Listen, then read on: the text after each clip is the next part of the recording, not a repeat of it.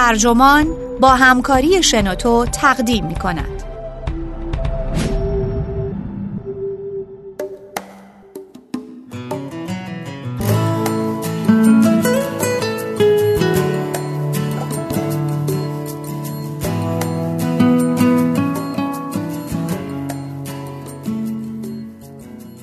هر چیز نو باید تا اندازه قدیمی باشه نویسنده سانتیاگو زابالا مترجم محمد معماریان.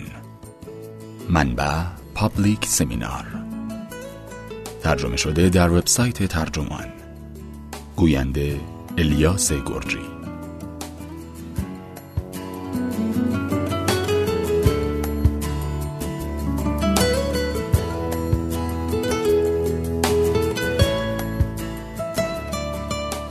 آدم های نوگرا دسته های مختلفی دارند. آدم هایی که با هیجان و اضطراب منتظر معرفی رنگ سال هستند تا لباس هاشون مد روز باشه. آدم هایی که جلوی فروشگاه های اپل صف می‌کشند تا آخرین مدل آیفون رو بخرند. آدم هایی که وقتی نویسنده مورد علاقه شون خبر از انتشار کتاب تازه میده دل توی دلشون نیست تا اون رو بخونند. چرا ما اینقدر به چیزهای نو علاقه داریم؟ اساساً یک چیز نو چگونه چیزیه؟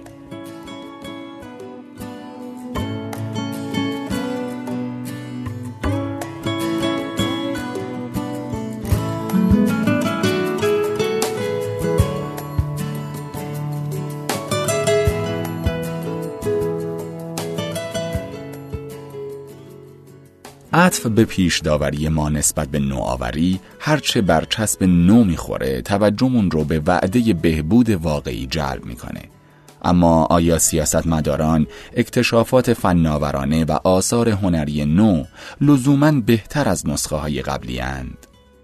با فرارسیدن سال 2018 پیشرفت های سال قبل رو بهبود سیاست ورزی، فناوری و هنر حساب می کنیم. انگار که تازگی یگانه معیار ماست. رئیس جمهور جوان فرانسه نه تنها کشورش را اصلاح خواهد کرد بلکه اروپا رو نجات میده. نرم افزار جدید تشخیص چهره Face Plus Plus امکان دسترسی به ساختمان، صدور اجازه پرداخت و رصد مجرمان را فراهم می‌کنه و گنجینه هایی از ویرانه باور نکردنی اثر دمین هرست بر کارهای قبلیش چیره میشه. این چیزها شاید همگی نو باشند ولی لزوما بهبود نیستند. بوریس گرویز در کتابش درباره امر نو توضیح میده که هر نوآوری نتیجه یک تفسیر جدید، یک بافت یابی یا بافت زدایی جدید از نگرش یا کنشی فرهنگیه. به بیان دیگه نو نسبیه. ولی اگر نوآوری رو صرفا نتوان با وسواس اجباریمون به پیشرفت، رشد و بهبود تعریف کنیم، چگونه می‌تونیم وقوع یک امر نو رو بفهمیم؟ موتور محرک جستجوی امر نو در گذشته میل به کشف حقیقت، ذات و اون معنای استعلایی بود که ورای تفاوت‌های فرهنگیه. ولی امروز امر نو عمدتا در قیاس با اون چیزی تعریف میشه که سنتی، کهنه و در گذشته قلمداد میشه. امروز سیاستمداران و دانشمندان و هنرمندان به جای پیروی از سنت و تبعیت از معیارهاش ملزم به تولید سنتها و معیارهای نو هستند. ولی آیا سنتهای سابق واقعا به خاتمه رسیدند؟ آیا نمیشه گفت که همواره چیزی حداقل به عنوان مرجع مقایسه باقی میمونه تا به ما کمک کنه که بفهمیم آیا امر نو واقعا نوه یا نه؟ در مدرنیته اعلام امر نو پیوندی ایدولوژیک با امید به خاتمه دادن یا خاتمه پیدا کردن سنت های قدیم داشت ولی عصر جدید پست مدرن میگه که زمان توقف پذیر نیست. ما وسواس اون رو داریم که خاتمه عصر پست مدرن رو اعلام کنیم چون وسواس امر نو رو داریم. اما روز به روز بیشتر می‌بینیم که گرفتار یک اکنون بی نهایت هستیم.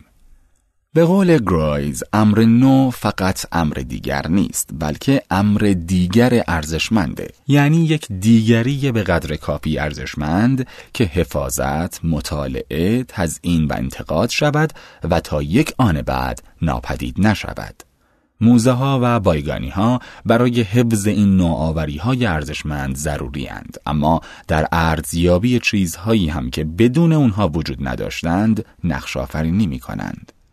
به همین دلیل گرویز معتقده که امر نو فقط زمانی نوه که نه فقط برای یک آگاهی فردی خاص بلکه بر اساس بایگانی فرهنگی نو باشه نباید جای تعجب داشته باشه که این دیگری ارزشمند در آثار فردریش نیچه و مارتین هایدگر هم وجود داشت. اولی اولین کسی بود که ارزیابی مجدد ارزش ها رو همون اصلی دونست که آگاهی بخش نوآوری فرهنگیه و دومی اشاره کرد که این ارزیابی مجدد به اصری تعلق داره که نو بودن یعنی بودن در دنیایی که به تصویر تبدیل شده. در این تصویر که امروزه نام جهانی سازی گرفته پدیدار شدن یک چیز نو بسیار سخت شده چون زمین نوآوری بسیار قاب بندی و محصور شده. تفاوتها حد اقلی شدند و در برابر تغییر مقاومت میشه. ما در عصری زندگی می کنیم که حتی اتفاقات اورژانسی هم اگه دقیقا پیش بینی نشده باشند حداقل انتظارشون میره.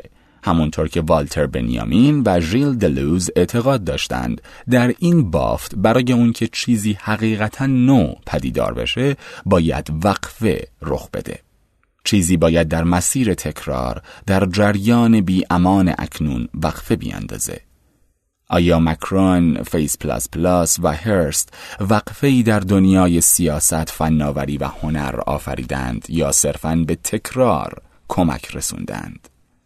برای پاسخ به این پرسش باید ضروریات هر یک از این حوزه ها رو درک کنیم. پارادوکس ماجرا اونجاست که این سیاستمداران، فناوری ها و آثار هنری نو فارغ از تفاوت های بینشون زمانی پدیدار میشن که برای جریان فعلی امور ضرورت داشته باشند نه لزوما اون هنگام که این جریان رو مختل کنند. گرچه شاهد وجود وقفه هایی هستیم که این پدیده های نو خلق می کنند اما بدون دنیایی که اونها رو به رسمیت شناخته و تایید کنه نمی‌تونن معنادار باشند. به همین علته که کشف چیزی نو امروزه بسیار سخته. امر نو نه تنها باید پدیدار بشه بلکه باید به منزله نو به رسمیت شناخته بشه و برای این شناخت هم عنصر تداوم ضرورت داره. بدون تداوم سنت یک نوآوری جدید متفاوت تر از اون خواهد بود که حتی دیده بشه. پس پارادوکس ماجرا اونجاست که برای تایید توسط یک حوزه باید درگیر سنت بود. یعنی امری نو باید به عنوان یک عضو سنت پذیرفته بشه. به بیان دیگه امر نو باید به قدر کافی برامون قدیمی باشه تا بتونیم اون رو به مسابه نو بشناسیم. نوشته های گورگ زیمل در باب مد به این نکته مربوطند. اون چه مد میشه باید به قدر کافی متفاوت باشه که به چشم بیاد اما خیلی هم متفاوت نباشه وگرنه کسی اون رو به رسمیت نمی‌شناسه. به همین دلیله که مد همیشه تغییر می‌کنه. این یعنی دیالکتیک بین یکسانی و تفاوت. اون چه امروز یک چیز رو نو می‌سازه نزاع بین سنتی و مدرن یا بین عقب مونده و مترقی نیست بلکه تنش بین باز شناخت و پذیرشه که در نمونه های مکرون، Face Plus Plus و هرست هویداست. مکرون برای مردم فرانسه کاملا ناشناخته نبود. اون قبل از نامزدی ریاست جمهوری وزیر مالیه بود و تشکیلات سیاسی حتی قبل از انتخابش هم برنامه اون رو تایید کرده بودند. تشخیص چهره هم چندین دهه وجود داشته و Face Plus Plus فقط سطحی از دقت رو فراهم می‌کنه که حکومت ها منتظرش بودن تا بتونه نیازهای امنیتیشون رو برآورده کنه.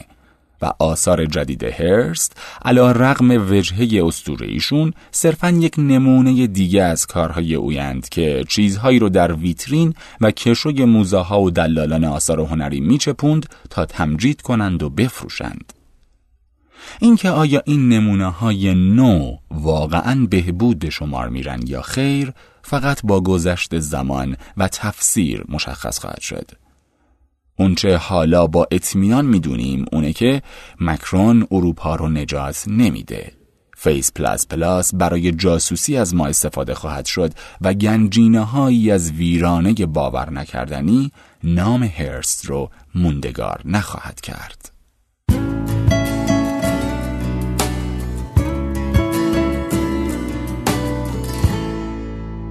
دوستان عزیز این پادکست در اینجا به پایان رسید. ممنون از اینکه تا انتها با من همراه بودید. شما عزیزان هم اگر ایده جالب و جذابی دارید می‌تونید اون رو در قالب یک فایل صوتی با دوستانتون در شنوتو به اشتراک بگذارید. خدا نگهدار. شنوتو سرویس اشتراک گذاری فایل های صوتی www.shenoto.com